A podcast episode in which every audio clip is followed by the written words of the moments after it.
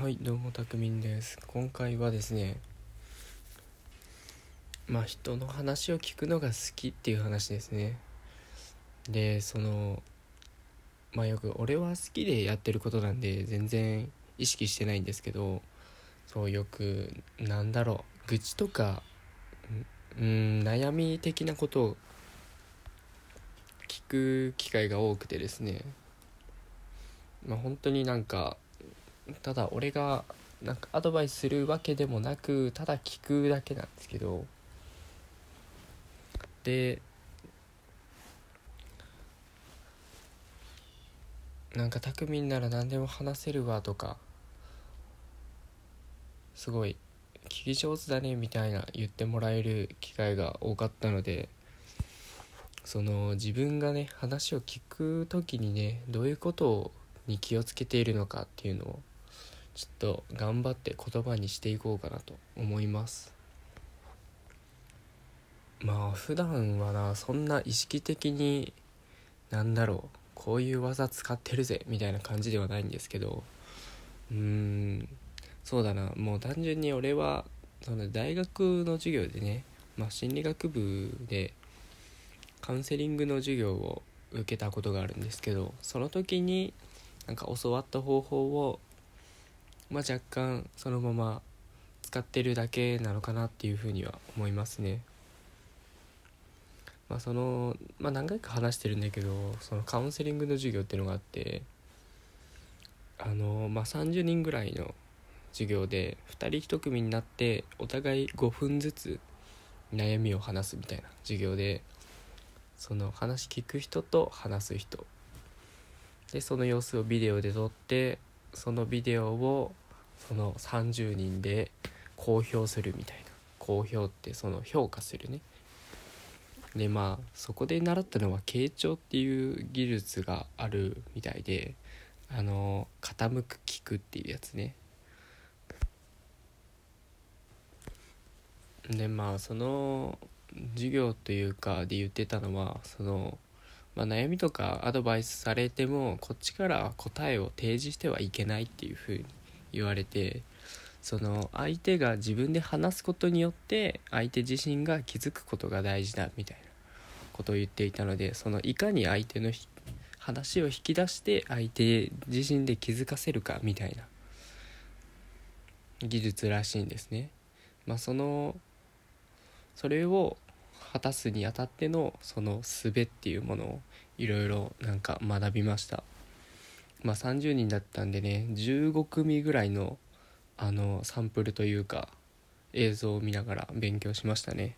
まあ、そこでなんか習ったことをいくつか話していこうかなと思います。なんかもしかしたら聞き上手になりたいよみたいな人がいたらなんか参考になるかなと思うのでよかったら聞いてください。まあまずはあれですよね。その相手の言ったことに対して否定を絶対にしないっていうのがありますね。その自分の感情をなくすっていうのはありますかね。なくす？なんかそれ違うんじゃないかなってなんか言いたくなるんですけどそこをこらえてというかへえそうなんだっていう相手の価値観を大事にするっていうのはあるかもしれないですね。で一回受け止めてその相手も話すことによってあの客観的に見れるようになるんでその相手の言動に対しての理由を聞いたりとかより深掘りして聞くとなんか相手自身もあれ自分ちょっと変かもって気づくと思うんでね。相手の言うことを否定しないっていうのがまずありますね。あとまあ聞いてく中でその相手の言っていることに対してオウム返しじゃないけど同じことを言うっていうのがありますね。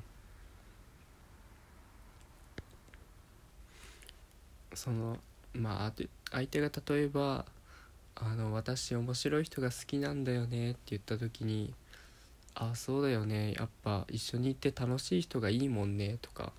その自分なりの解釈で相手と同じことを返すみたいな。そうそうすると相手は「ああそうそうそれそれ」みたいな。私の言ってること分かってくれてるみたいな感じでより話したくなるので。でまああとなんだろうなその決めつけをしないってのがあるかもしんない。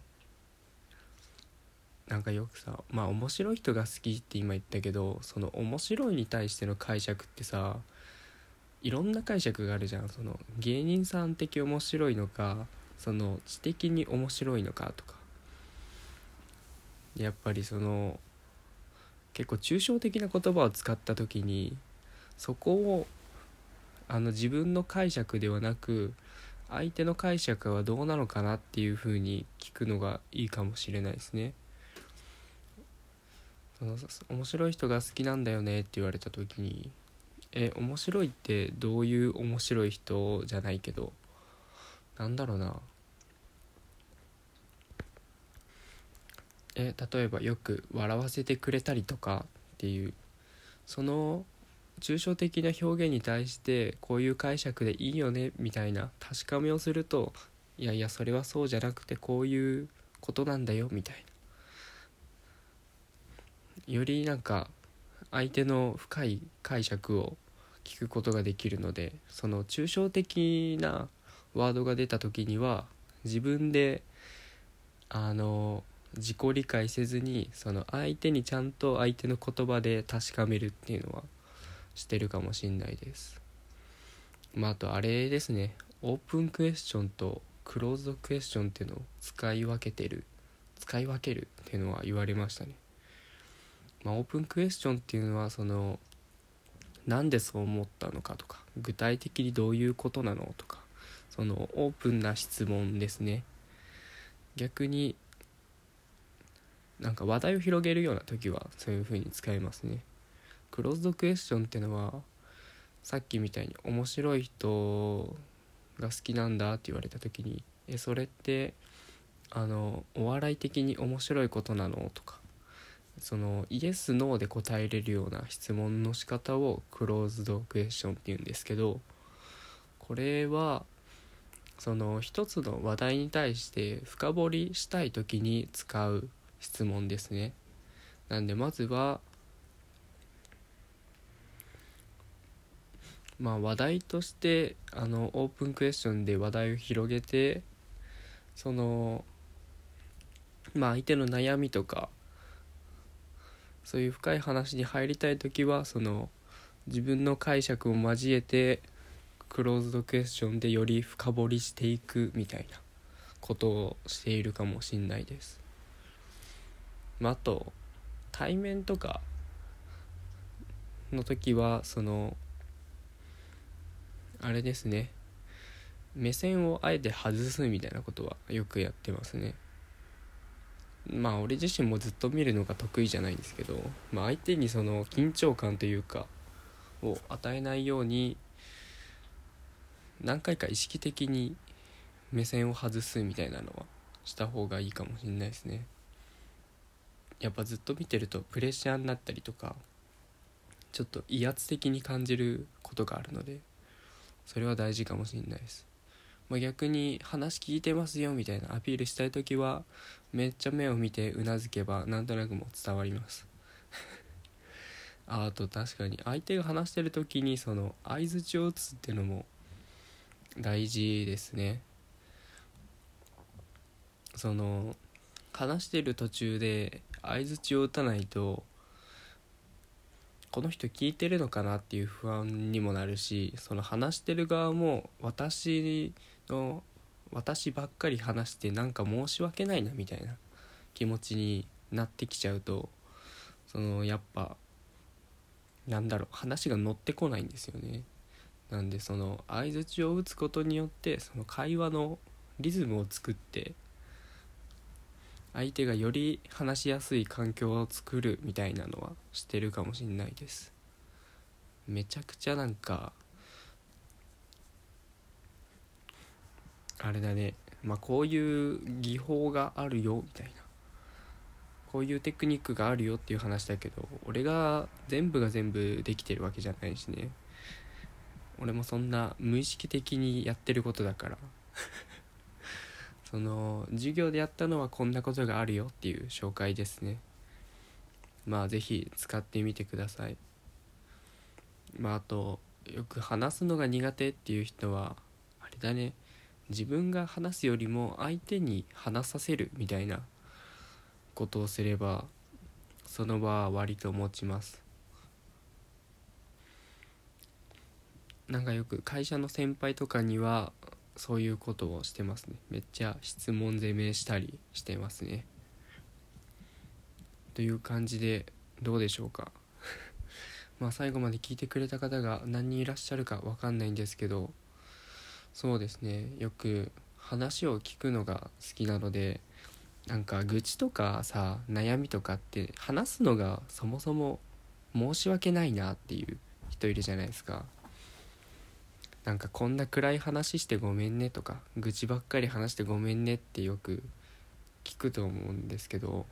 なんか俺もなんかその意味が分かんなくてやっぱ愚痴とか話すのって申し訳ないんだなっていうことでなんかもうまあもしねなんか話したいことがあればね何でも愚痴でも悩みでもその暗い話でもなんか吐き出したいことがあればもう何でも言ってください。ぜひぜひなんかリプでも DM でもくださればいつでもお話聞きますのでまあ、話聞くことしかできないですけど、まあ、もし俺でよければいつでもお話聞くのでよかったら頼ってみてください。